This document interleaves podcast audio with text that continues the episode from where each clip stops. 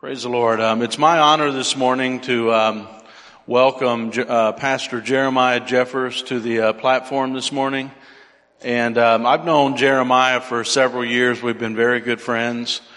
And um, we're going to be partnering uh, with his ministry, he and Amy, his wife, and um, Leah that just sang, his daughter. And um, he's got a very unique anointing uh, to reach people that are struggling with addiction. And I'm not just talking about certain kinds, I'm talking about every kind of addiction. And uh, how many know that this neighborhood that we have around us is, there's a lot of people crying out, a lot, not just people that are struggling um, with drugs, alcohol, but also pornography, um, all of the things that the church is afraid to say. And it's not just the persons who are struggling, uh, there are also wives, there are also children, there are also mothers. Um, there are mothers all over this city um, that are praying right now that somebody would reach their their little boy. You know, they might be 30, they might be 40, but it's their little boy. How many know that? It's their daughter, it's their little girl, and and um, and church, I would just um, ask you um, to really support uh, what we're going to be starting on Sunday nights this month. We uh, want to be a church. Sometimes when you struggle with life, and be my witness on this if you would, you struggle with things in life and you go to church for help. And everything in you is crying, help me. And then you walk in the doors and when you don't find it, how many know that is a tragedy? And so what we want to do, we want to be a church when the doors open, all they see is we're supporting you and we love you and we're welcoming you and you fit in here. And uh, the only way we can do that is if all of us support that. And um, I put it this way, and I'll close here so we can preach here. But I'm, but when you're a pastor, the very simplest part of being a pastor is shepherding sheep. And that means feeding the sheep, that means watering the sheep.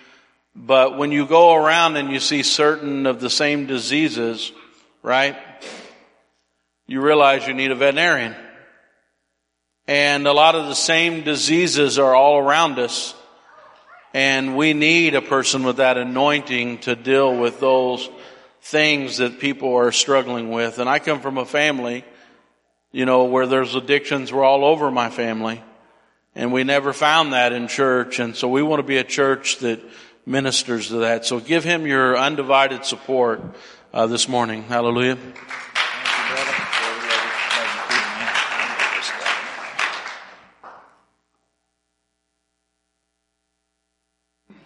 Well, good morning, church. Thank you all for giving me an opportunity to be able to come and to serve you this morning. As we're part of a ministry Right? Ministry is, is teaching. And I don't know a lot of things in life. And I don't know a whole lot in God's Word. But I want to share with you this morning some things that I do know.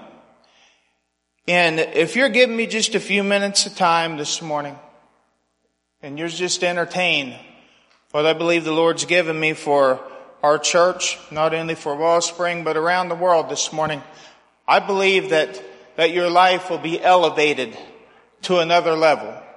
I believe that your spirit be encouraged this morning. I believe for joy of the Lord to come upon your life. I believe for direction to come spiritually, emotionally, physically, not only for your ministry in this church, but for your ministry in your home. And the title of this message this morning is Arise, Let Us Go From Here. Uh, kind of an odd title for a message. But arise, let us go from here. The main part of the message is going to be out of John chapter 14 in verse 31. Arise, let us go from here. This is the Lord Jesus Christ talking to his disciples at a specific moment of time in their life. He's getting ready to go to the cross. He's getting ready to suffer this great affliction that they couldn't understand or even comprehend the events that were about to take place. And all leading up into this passage in John chapter 14, the Lord is trying to encourage the body. He's trying to encourage these disciples had already made a decision to follow him, who he was. All through chapter 14, I believe is the greatest peace chapter in the whole Word of God. He, he talks about this supernatural peace that can't come from superficial things in life, that it can't come from relationships, it can't come from money, it can't come from tangible things, it can't come from your housing, it can't come from what environment that you're in, what country that you're in, but this peace that the Lord was leading them into this day was a peace that was of Himself, because He'd already declared He is the Prince of Peace. There is no peace outside of Jesus Christ. Say, what is peace? Peace is a ceasing to strive. A peace is a quietness, a calmness. And that's what I believe for the Spirit of the Lord to do in this place this morning, is to bring a supernatural rest and stillness to our minds. Say, well, I don't feel like that I'm in a place where I'm outside of of stillness. I don't feel like I'm in a place where that I don't have joy in my life. Well, I want to I want to ask a series of questions through this message this morning to help give us all a revelation that we all, including myself, need to arise from this place where we are and to go to the next step. Uh, but some things have to happen in order for that to take place in our life spiritually before we can go from here. Say, well, where are you trying to lead me into? The Lord's wanting to lead us into exactly where He was leading His disciples is a place of quietness, rest, and joy where we become a life, a vessel that's lived for the purposes of God. You can have joy in your life, not serve the Lord. You can have a quietness in your life and not be serving the Lord because those things come from supernatural, from superficial things in life apart from Christ. When Christ's joy and when His quietness and rest comes upon your life, and it's from Him, the author of peace, there will be something that happens in your life that is so supernatural because it will give you the ability to move forward from day to day and to walk in His will and for your purpose for your life. In, in the world that we live in today, church, we sang the songs about a church being ready for you, a bride that's being ready for you. This is one of those messages this morning where we're going to break the back of Satan in this place. We're going to break the back of the enemy right here on 700 North 12th Street or Avenue in Evansville, Indiana. And there's going to be some things happen in this service there's going to be some revelation that you're going to hear this morning that could radically change your life forever. That we all in one accord move from this place into the next step that God has for us. And I pray that He would honor you in your desires of your heart this morning when our desires is towards Him. In John 14, 20, or John 14, 27 to 31, the Lord says, peace I leave with you. My peace I give unto you, not as the world gives, do I give to you.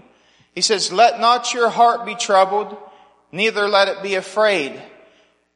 That word troubled in the Greek, it literally meant to be shifted into a place of chaos.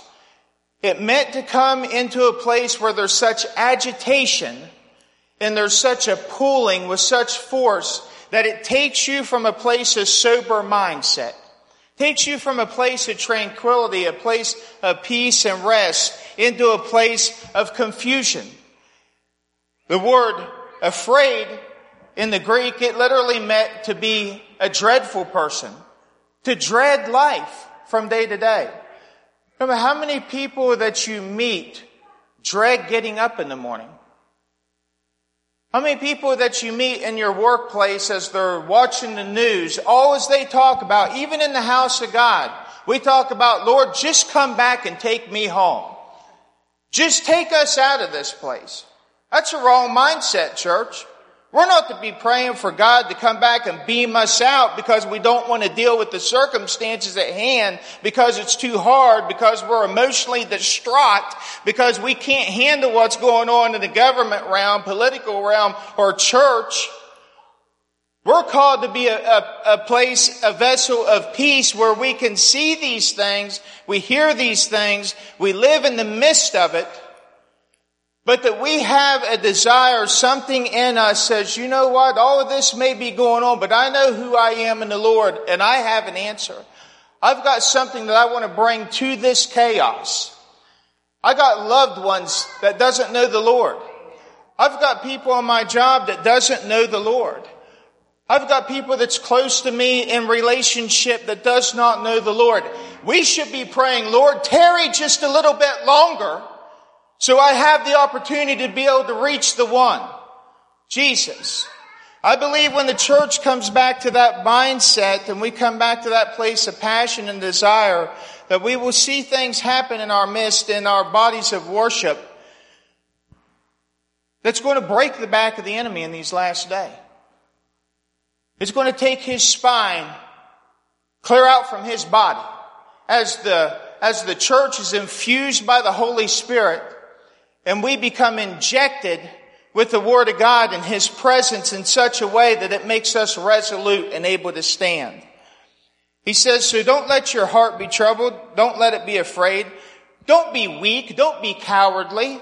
Don't allow the world in your situations in your living environment to shift you from one place to the other outside of my presence.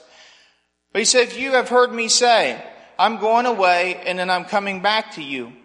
If you loved me, you would rejoice because I said, I'm going to the Father, for my Father is greater than I. And now I have told you before it even comes that when it does come to pass, that you may believe. It says, I will no longer talk much with you for the ruler of this world is coming and he has nothing in me, but that the world may know that I love the Father. And as the Father gave me commandment, so do I. Arise, let us go from here. Jesus. Jesus. Hmm. Almost nine years ago, in March, it'll be nine years exact, the Lord met me in a very, very dark place in life. Uh, up until this point, I'd spent my life running from the Lord, I spent my life in a world and a lifestyle of addiction with every type of addiction that you could possibly fathom. Uh, I was a needle junkie for 15 years of my life. I cooked crystal meth. I loved speed. I loved downers. I loved to do both. And I drank on top of it, not to mention the immoral and sexual acts and adultery and, and wickedness that I was involved in and sexual relations. And there was just a whole gamma of things that the enemy had used in my life in order to capture me and to take me to a place of darkness and a place of brokenness. And there come a point in time in my life in that process after years of trying to succeed and failing time and time again See, in that process, even as a young man, as a young adult, there are many times that I felt that I desired to be set free. I'd go into a church service like this. There might be an evangelist. They might, a church might have been in revival, had a special speaker that would go in. I could feel the Spirit of God move, not even knowing what that was. I would go to the front, give my life to the Lord, had evangelist and minister after minister pray over top of me. Nothing changed. Nothing changed in my life.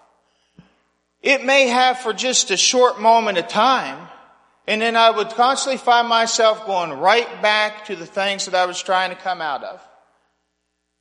And it just seemed like a fruitless attempt. Everything that I tried to do seemed like a fruitless attempt to change my life, even the church. I felt the church was powerless.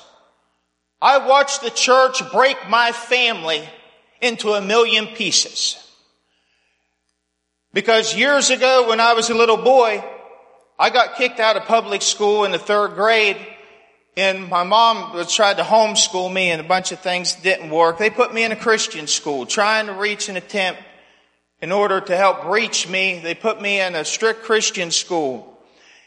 And at that period of time, my mom and dad started going to church just before they had divorced. They, they got divorced not long after this. But we started going to this church and I remember seeing as a young boy because my home was so chaotic, chaotic. My dad drove truck, was over the road. My mom battles with addiction, has ever since she was a young girl, was abused severely in every way you can imagine in her home growing up. And this is what my life was like. Oh, my mom, she tried to be a great mother. My mom give you the shirt off from her back, but she struggled with things because of her past. My dad struggled with things because his dad died before he was ever born. Oh, when my grandmother was pregnant for him, he dropped dead of a heart attack at 40 years old. And I'm growing up in this and the fighting that was going on and just the up and down, the chaos all the time. You're scared to death because it's just nothing but a bunch of, uh, just a bunch of chaos and, and fighting and torment. When they started going to church, some of that started to change. I seen as a young boy that something was different. For a short period of time, my family, I felt, was coming into a place of normalcy. Going to this Christian school, I'm rebellious. I don't know, I, I got so many things going on inside of me in anger and rage that I just expressed myself in any way. And, and it usually involved violence and anger and frustration. Uh, and I was, I was attending this Christian school and they was trying to work with me and my mom and dad was going to church. In that church, there's a pastoral leader that was raised up. They brought in as an assistant pastor. He decided he didn't want to go through the process that it would take in order for God to elevate him to a place, a platform. So he split that church of 1,300 people. And he split it so hard that after, after that split, my mom and dad quit going to church. Oh, they got out of church. And through a short process of time, the people started coming and inviting them to come back in and they started going back up there again and the exact same thing happened. There was a leader in the church had decided that they wanted to be the head and they didn't want to follow and the church split again. Until this day, from a church of 1300 people, it's dwindled down to probably 20, 30 people on a Sunday morning. I watched all of this happen as a young man. And I say these things to you this morning because I believe, sitting under the sound of my voice here, there's probably not a whole lot of unsaved. There may be. I don't know the condition of the heart. But the church house wasn't ever built and erected for the lost. You know, the lost can get saved and come in. The church house was erected for the saints to be encouraged, disciplined, taught in the, in the ways of the Lord. So we can go out and reach the lost out there and then we bring them in here. But when we have a fragmented church, which means we have a wounded church, there's wounded spirits, there's wounded minds, there's been a shifting that has taken place all around the world. It's very evident because if it wasn't, these church houses would be full, right? We wouldn't have the type of panic and the result that we see outside in the world today, the havoc that we see because the church has lost its way. So, I wasn't prepared for this type of message. This message has to be before you can ever go forward. Because wounds have to be healed in the church before we can ever go to the next step. Lord says, let us go up from here, from this place, because I have something more that I'm about to show you. And he goes into John chapter 15 and he starts talking about this vine. He goes in, he's talking to him about peace, what peace looks like, that he is peace, And then he goes down to tell him, now let's go up from here. And then he goes in straight into a teaching on the vine. And he tells him in John 15, 16, he said, you did not choose me, but I chose you. And I appointed you that you should go and bear fruit and that your fruit should remain. That whatever you ask the Father in my name, that he will give you. He says that we are a fruit. A fruit is a reaction and action of everything done in true partnership with God.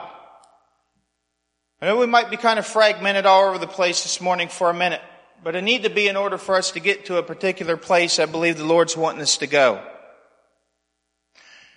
He relates our physical temple to this fruit. He goes in, he establishes who he is, that he is the Prince of Peace, that you cannot truly have peace apart from me. And then he tells him, he says, some things are about to happen that you can't understand, but I need you to know, do not be troubled and do not be afraid in the process. And he says, now let's go up from this place of fear and torment and agitation. And now I'm going to show you how to do this, to be connected to the vine. The very beginning of chapter 15 is about him being the vine and we are the branches, that we must abide in him. He says that we cannot do nothing apart from him. He says, I have done this so that you can be a fruit to the world and that your fruit would remain and not shrink back. So as I was studying this, I asked the Lord, well, Lord, then, then how does our fruit shrink back? After we come to know you, Lord, how is it that we find ourselves many times going back to these places of bondage? We go back to a place to where we are, are, are bruised, we're being in torment. How is it that, how is it that an individual can come into the house of God, give their life to God, and then go right back out and find themselves sitting on a bar stool Wednesday or Thursday morning, or picking up a 12 pack and going into their home after work when God just delivered them that Sunday morning, or God just delivered them that Sunday night, or God just delivered them that Wednesday night or in that service. How is it that we go back to those things of the beggarly?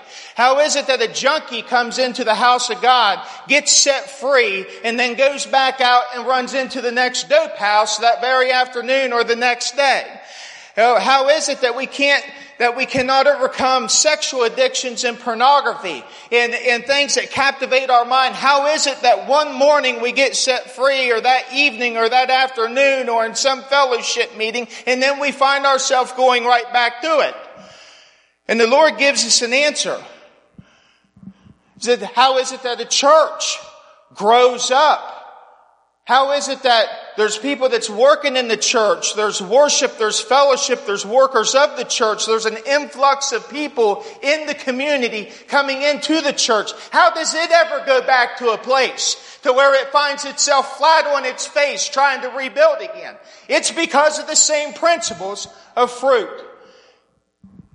It's because we lose our way in the process of healing. See, we've got to understand something about fruit so we can understand how God works in our life. See, fruit, if you take a piece of fruit on a tree, and I picture this as like an apple tree somewhere out in an orchard. If you take that piece of fruit, things have to happen in a specific way through a time process for it to become what is edible. That you desire when you see it, you know what it is. You desire to take it off the branch and you desire to take a bite. There's got to be, everything has to go right. It's got to stay connected to the tree. The bud, when it comes out, it must stay connected to the branch. It cannot cut off its source of living. Or to become stagnant. It'll stay whatever state that it is when it comes off. That's exactly what happens in our life, in our spiritual life, as we become connected to Christ. Whatever state that you decide to disconnect from the presence of God will be what state that you remain in. And then you don't only remain, but that bud will actually start to regress and shrink in on itself. Huh? Says, well, what causes that to happen in a fruit? What would ever cause it to be knocked off the branch? Or maybe it stays on the branch and it stays connected, but then something bruises it. something hits it with great intense, intensity and force in life. And as we relate this to our life, say, well, what could those things be? It could be something that hits you in your family life or how you grew up. It could be something has hit you so hard in your service to the Lord in the church. Somebody hurt you in the church house some minister hurt you. You might feel that you've been hurt by the Lord because things in your life hasn't turned out the way you thought they was going to turn out. Maybe that we step back because we get frustrated because we step out in ministry sometimes and it don't happen the way that we feel that God was supposed to make it happen. So we become wounded, we become bruised instead of pressing forward. Now we decide to step back and take a seat on the bench. He says, that's a bruised fruit. What happens when a child of God receives a fracture? What happens when a child of God receives a bruise? We got to look at what happens when a fruit receives a bruise. When a fruit comes up against an extreme blow of force, even if it does not knock it off the branch, we stay connected. Something happens that is, that is irreversible in the physical realm. It changes its molecular structure inside. The whole physiologically, however, if you say that right, probably didn't say it right, of the fruit changes internally. It won't just show automatically on the outside, but through a process of time, its countenance will change. How the fruit is perceived as we look upon it will change because it'll get a dark spot on it. And one of two things happens to a bruised piece of fruit. It will either slow down its ripening process or it will speed it up so fast that it becomes so soft inside. Have you ever seen a fruit like that that's been damaged and bruised? It's so soft that if you just touch it, the shell breaks and it just oozes this ooze all over top of you. Right? It's a nastiness. Oh, it stinks.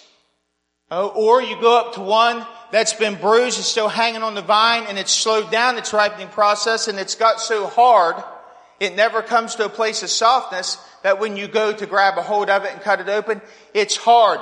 The structure that it was supposed to have and maintain on the inside for the nourishment that it was made for has been restructured.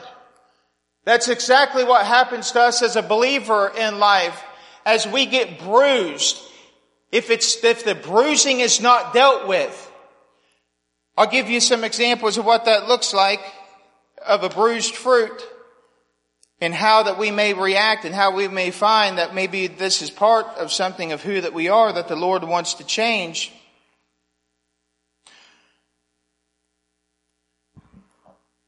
If we have been bruised and we have become overripe, then when the world brushes up against us, when needs, come up against us. When hardships come, we can't handle it. We instantaneously will break open and what comes out of us will not be what God intended that He poured into us to bring healing to that situation. We will become a reactor of bitterness, resentment, anger, hostility. I don't have time for this. How is it that you could ask me to do this to help somebody? My God, don't you know what I got going on in my life? How dare you come and ask me for service? That's a sure sign of a bruise and a wound that's got to be healed. Oh, family members, people, and this is something that we all go through, church. I still go through it in my own life. I'm thankful for God that He's given me a revelation so I see when these things come that they can be dealt with. Because see, there's something miraculous about being connected to the vine of Christ and not the world. He will heal you while still on the vine. You don't have to fall to the ground, wither up. The world can't heal you when, when you receive a bruise. In the natural state, you have a fruit out here that gets bruised. It can't be healed. It's going to remain in that state and it's going to die. But the difference between the church is, is we're connected to a different branch. We're connected to the healer. Psalm 147, 3, he says he heals the brokenhearted and he binds up their wounds. You know what that means? It means that upon our salvation, he heals. Heals in the Hebrew meant a freshness. It's a completeness. He takes what was broken and he makes it whole. And he puts a freshness in us. See, it's about being fresh and remaining fresh for the Lord. And then he says, I will bind up their wounds. That word, that word bind meant to saddle. It meant, I will saddle your wound. I healed you at your salvation. And now I'm going to bind and I'm going to continue to heal you through a process of time of your wounds. He says, that's who he is. He's a great wound healer in the house of the Lord today. You've got wounds and you've got fractures. He is the healer. This is the second thing that we will find that happens when we become bruised as a child of God is we will start to isolate ourselves from the body of Christ. Oh, we can isolate ourselves and still attend. See, we can isolate ourselves from the body by we just pick one or two that we like and we connect with in the church, and that's who we fellowship with. Everybody else is irrelevant. That's not a fellowship. That's, that's not the fellowship of the believers. We can't encourage one another. We can't go to the next place. We can't go up from here when that's part of who we are on the core inside because we've been wounded. Because Christ's love is to pour out through us to all. We're to desire to want to meet the need, to be part of the solution, not the problem. See?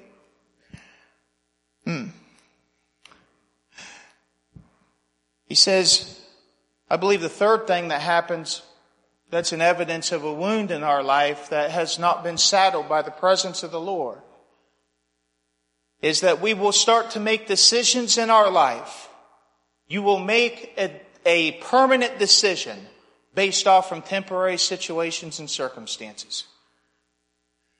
Because we are trying to heal the pain. See, that's what addicts do time and time again.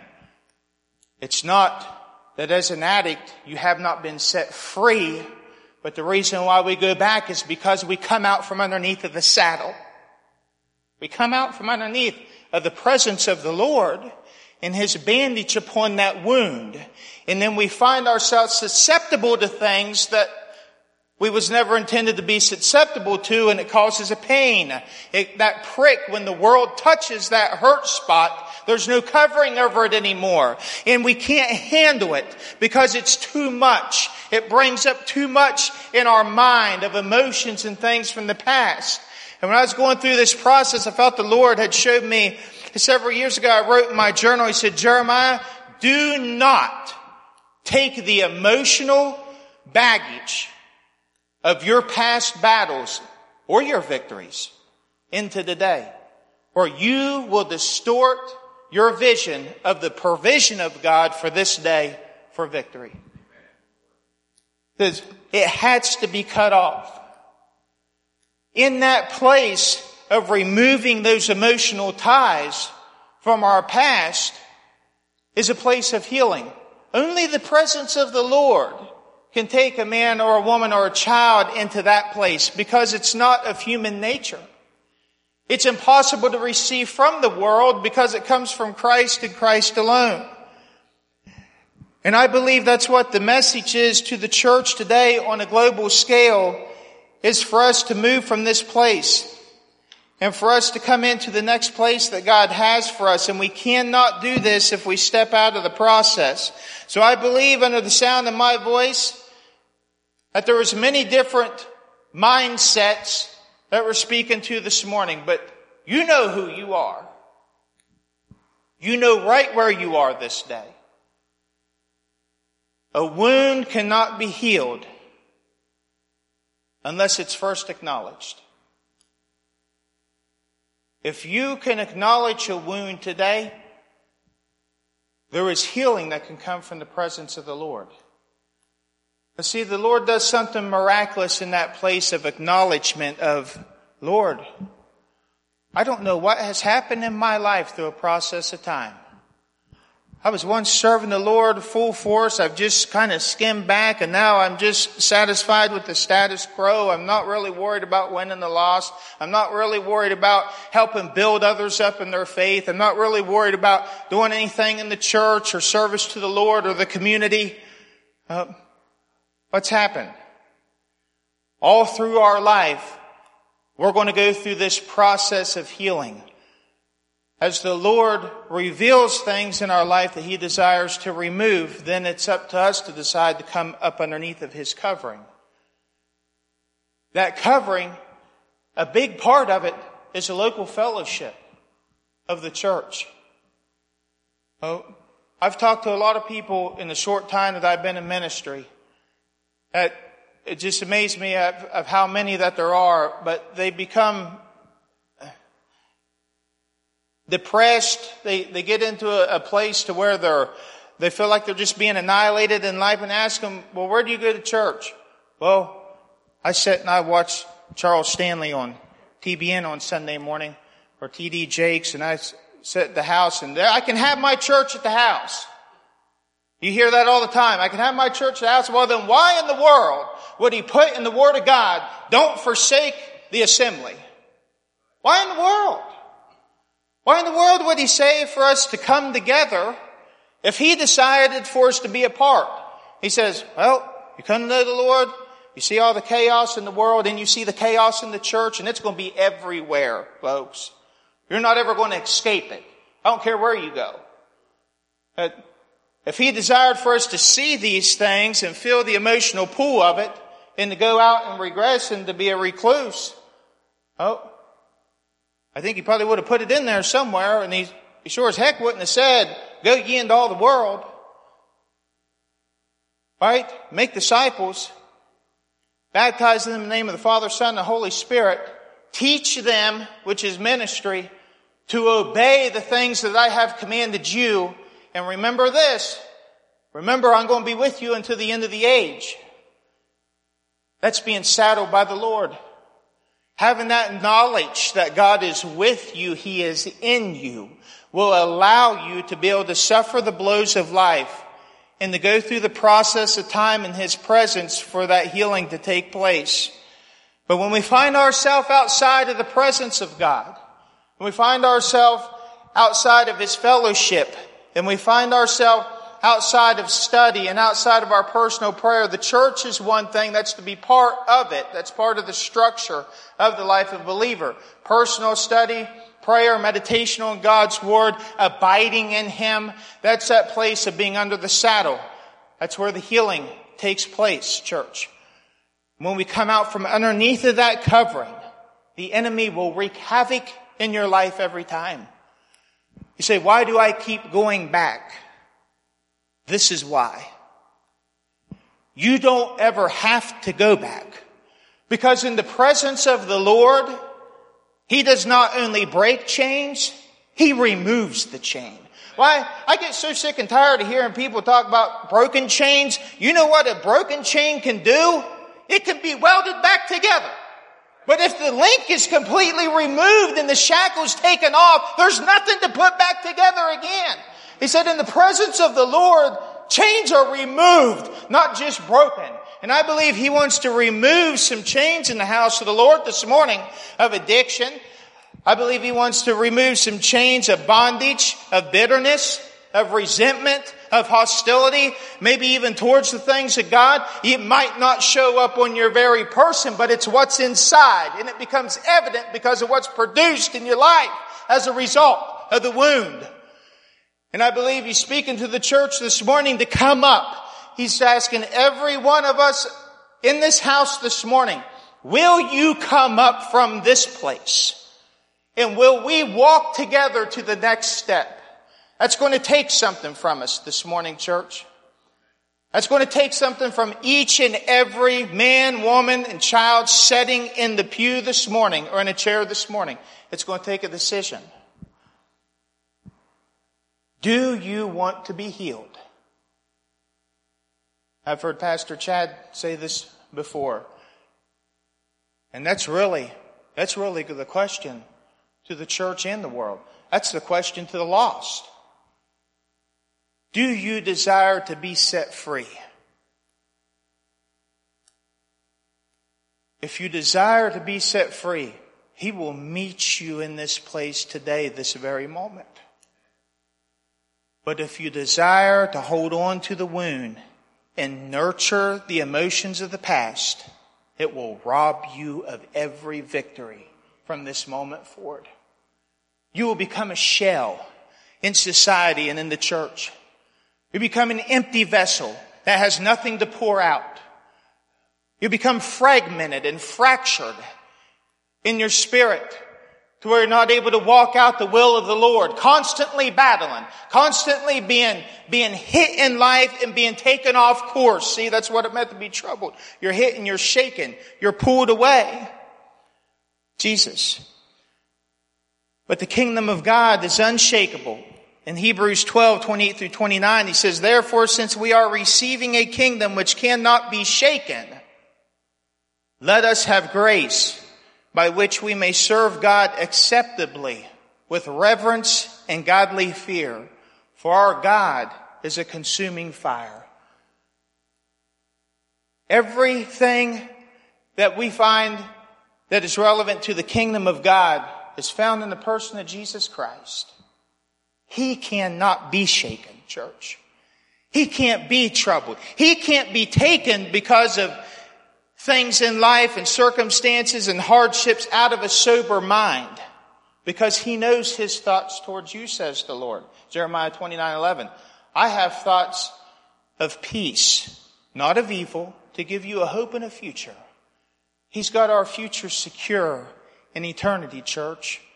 But he wants to use us in the temporal and the now. Not only do we have a future outside of this world, We've got a future while living in it. And I believe that there's too many people that's lost their hope of a future now. There's too much of a church that has lost its future of a hope now. And it's just striving to maintain. It's just trying to hang on until the clouds open up and the trumpet sounds and he takes the church home. We gotta flip the perspective, church. We want to be a church on fire. We need to be a church that wants to remain for the one. He said, I will make you a fruit that remains, not that wants to go. And he told him all through the scripture in the New Testament, he said, I'm going to pray for you. Not that the Lord just beam you out like Star Trek, beam me up, Scotty. I'm going to pray that you stay. And that you stay to win the lost. That you stay to encourage one another.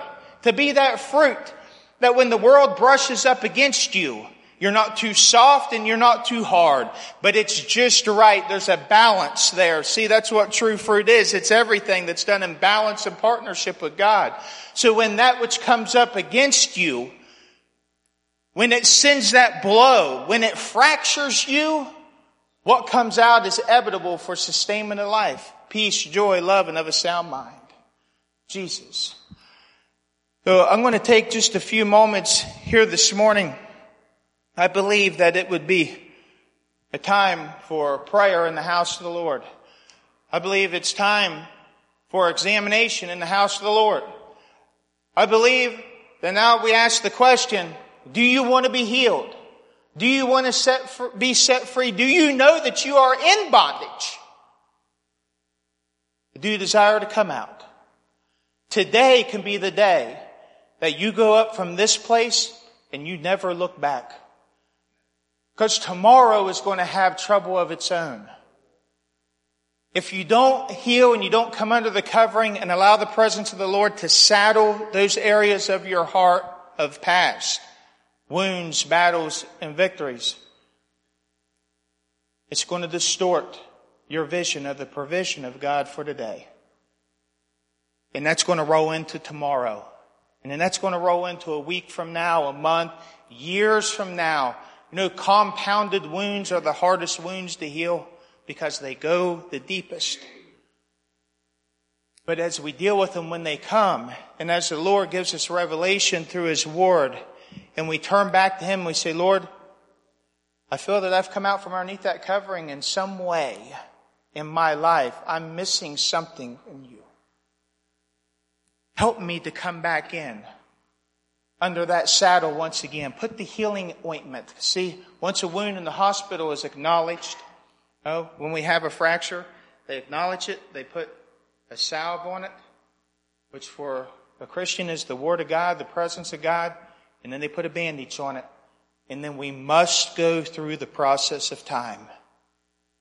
Um, so many get discouraged because they don't want to go through the process. Because God saddles you and He covers that wound does not mean that you will not feel it. But see, when a wound is healing, sometimes it hurts worse in the healing process than when the wound was first administered. And then it seems to linger and linger and that's what the enemy wants to do. He wants to distract us because of the lingering of the time. And he does that by, by getting our mind off from who God is. That's why it was so important for him in John 14 to lay out who he is. Not who he was, who he is. Who he still is today. That way it shifts our mind back to the eternal and off from the temporary.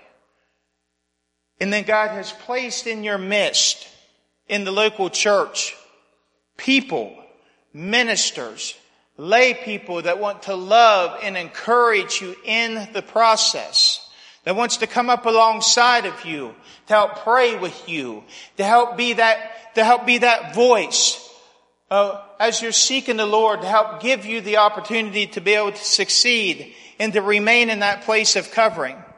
But it's going to take, it's going to take a place of transparency, church. The hardest thing, especially when you're ministering a teen challenge or a drug program, one of the hardest things to break through is the lie. It's the denial.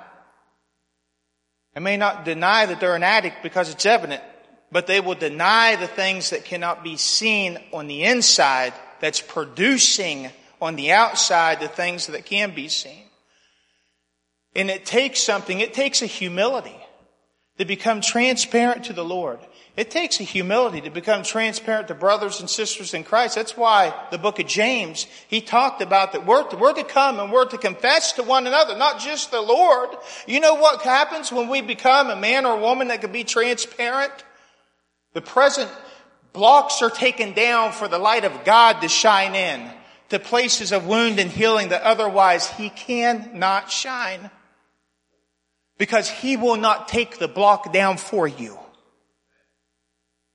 And that's a great illusion and deception that I believe needs to be broke down in the mindset today. You think because we set in the presence of, or that we come into places where the anointing is, that God is just going to miraculously do the miraculous and it's all going to change. All through the Word of God, you will find that He, God moves in connection with you. he saves you at your point of repentance and salvation and ask Him to come into our heart when we repent of our sin. The rest of this life, it's going to take something from you. It's, it's going to be constant. It's making a decision. It's becoming a disciplined man or woman of God. It's becoming a humble, uh, transparent man or woman of God that lets their guard down. You become vulnerable. See, that's what he wants to do. He wants to invade your private space. And I can see just by looking out over the congregation that there's some that he's, he's touching a private place this morning of the heart. If you come out from underneath of that shell and that fake facade, you come into the reality of life and the truth of what's really happening and going on and in the mind and in the heart and in the soul. You come stand before the presence of God this morning. He's going to do something miraculous in your life.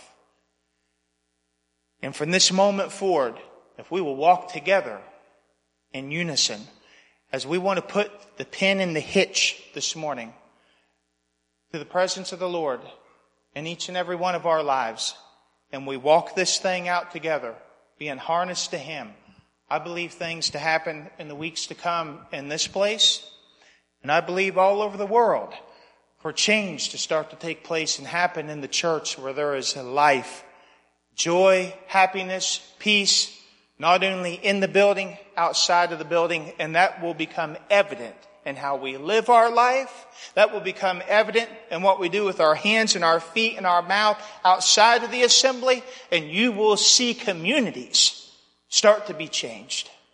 Jesus. Will you go with him this morning? I'm going to ask if the worship team if they would uh, if they would come up this morning. And there may be, if there's someone in the worship that this message is for you, don't go up. Let's stay and meet in the presence of God this morning together, church. I don't know about you, but I desire to go up from this place today in my own spirit. Because there's things that God's been dealing with me on, even in the past weeks and things leading up until this moment here this morning. And I believe Him to change us from glory to glory this morning, church. Amen. Uh, I believe it's time. Lord works in timing. And when you've got a church that's in time with Him, you're going to see some things happen. Not only here, but in our own life as we become a comfortable dwelling place for Him. And that's what He desires this morning, church. Um, if you open your heart up to Him this morning, if you've never come to know the Lord as your personal Savior, you're connected to the wrong vine. The bruises and wounds that you have in your life will never be healed. You will wither and die and fall off the branch because the only source of life is through the presence of Jesus Christ.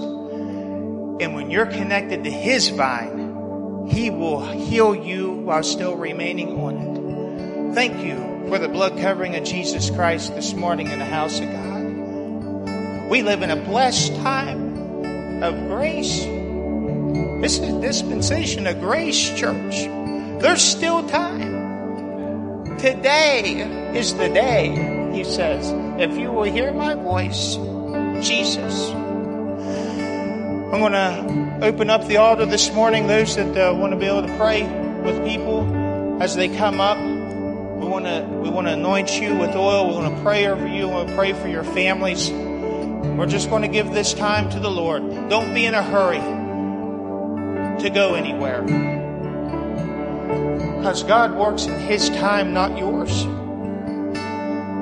And we we get too emotionally pulled one way or the other because of time. What have we got to do? It's more important than Him. Amen. Jesus. Thank you. you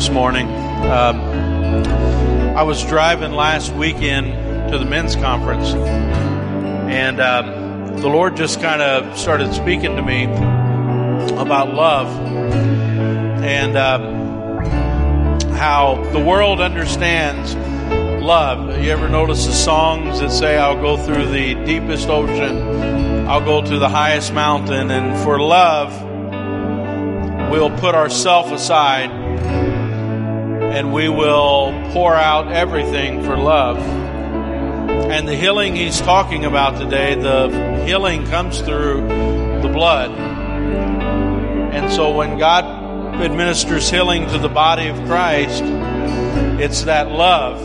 And uh, I think what happens is, in fact, every time we talk about addiction, I think everybody realizes it's not usually alcohol for the alcoholic. It's not usually drugs. Uh, for anybody has any type of addiction to a drug or a pharmaceutical, or it usually is the hurt. You know, it's the wounds and uh, and the church. God was asking me last weekend on my way to the men's conference. He said, "How far would you go for your love for me?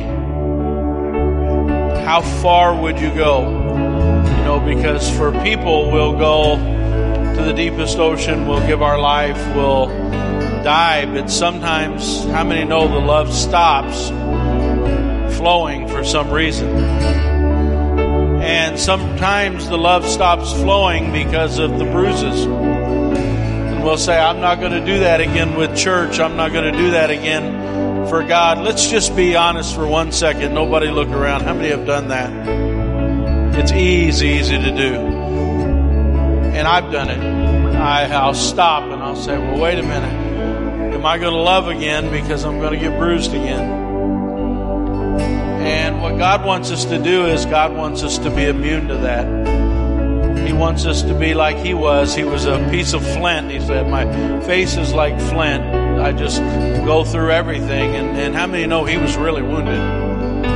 And so for us to accomplish, you say, well, how does this practically affect the church? Because if the church just stays frozen and doesn't do anything out of love, then the people perish. And so what he's saying is to go up from here, to move to where God wants us to be. Yes, we've all been hurt. We can all acknowledge we've all been hurt.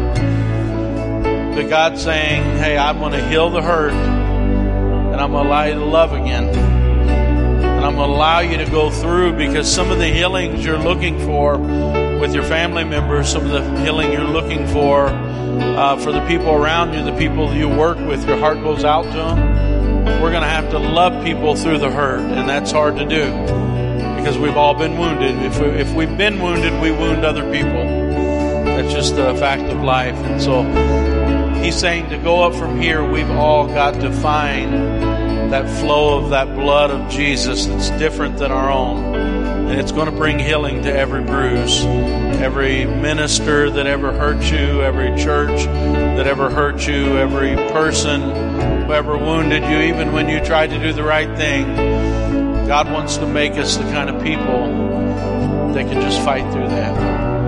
And, and not fight through it hurt, but fight through it and remain healed remain good fruit. Hallelujah. I'm going to turn it back over to Jeremiah.